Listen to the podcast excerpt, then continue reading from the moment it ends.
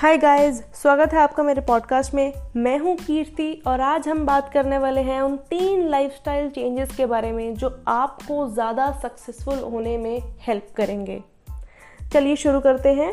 पहला चेंज जो आपको करना है, वो है pick up a book not your phone पुरानी की गई स्टडीज़ ने ये बताया है कि जो लोग प्रॉपरली रेगुलरली रीड करते हैं, उनके अंदर इमोशनल इंटेलिजेंस बहुत ज़्यादा होती है और वो काफ़ी ज़्यादा मेंटली शार्प होते हैं।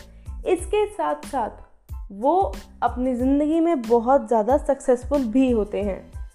तो इसलिए रील्स देखने से कुछ नहीं होगा बुक उठाइए, अपना फ़ोन नहीं। सेकंड स्टार्ट इन्वेस्टिंग मोर देखिए मॉनेटरी इन्वेस्टमेंट से ज़्यादा ज़रूरी हमारे लिए नॉन मॉनेटरी इन्वेस्टमेंट है। यानी कि आप अपने आप पर दाव लगाइए अपनी हेल्थ अच्छी कीजिए, कुछ न्यू स्किल सीखिए और उसे इम्प्लीमेंट कीजिए।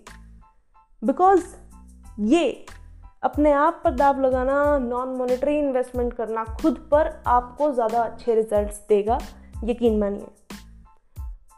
तीसरा फॉलो योर हंगर वो बर्निंग डिज़ायर वो भूख होनी चाहिए आप में। सिर्फ़ आप अगर इंटेलिजेंट हैं स्मार्ट है, आप फास्ट लर्नर हैं, उससे कुछ नहीं होगा अगर आपके पास कोई गोल नहीं है जिसके पीछे आप भाग रहे हैं। अगर कोई गोल ही नहीं होगा, कुछ अचीव करने का आपके अंदर बर्निंग डिज़ायर ही नहीं होगा तो आप ज़िंदगी में कहीं भी नहीं पहुँच पाएँगे।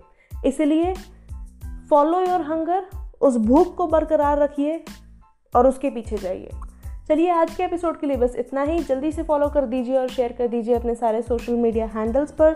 और मैं आपसे मिलती हूँ नेक्स्ट एपिसोड में। तब तक के लिए टाटा बाय बाय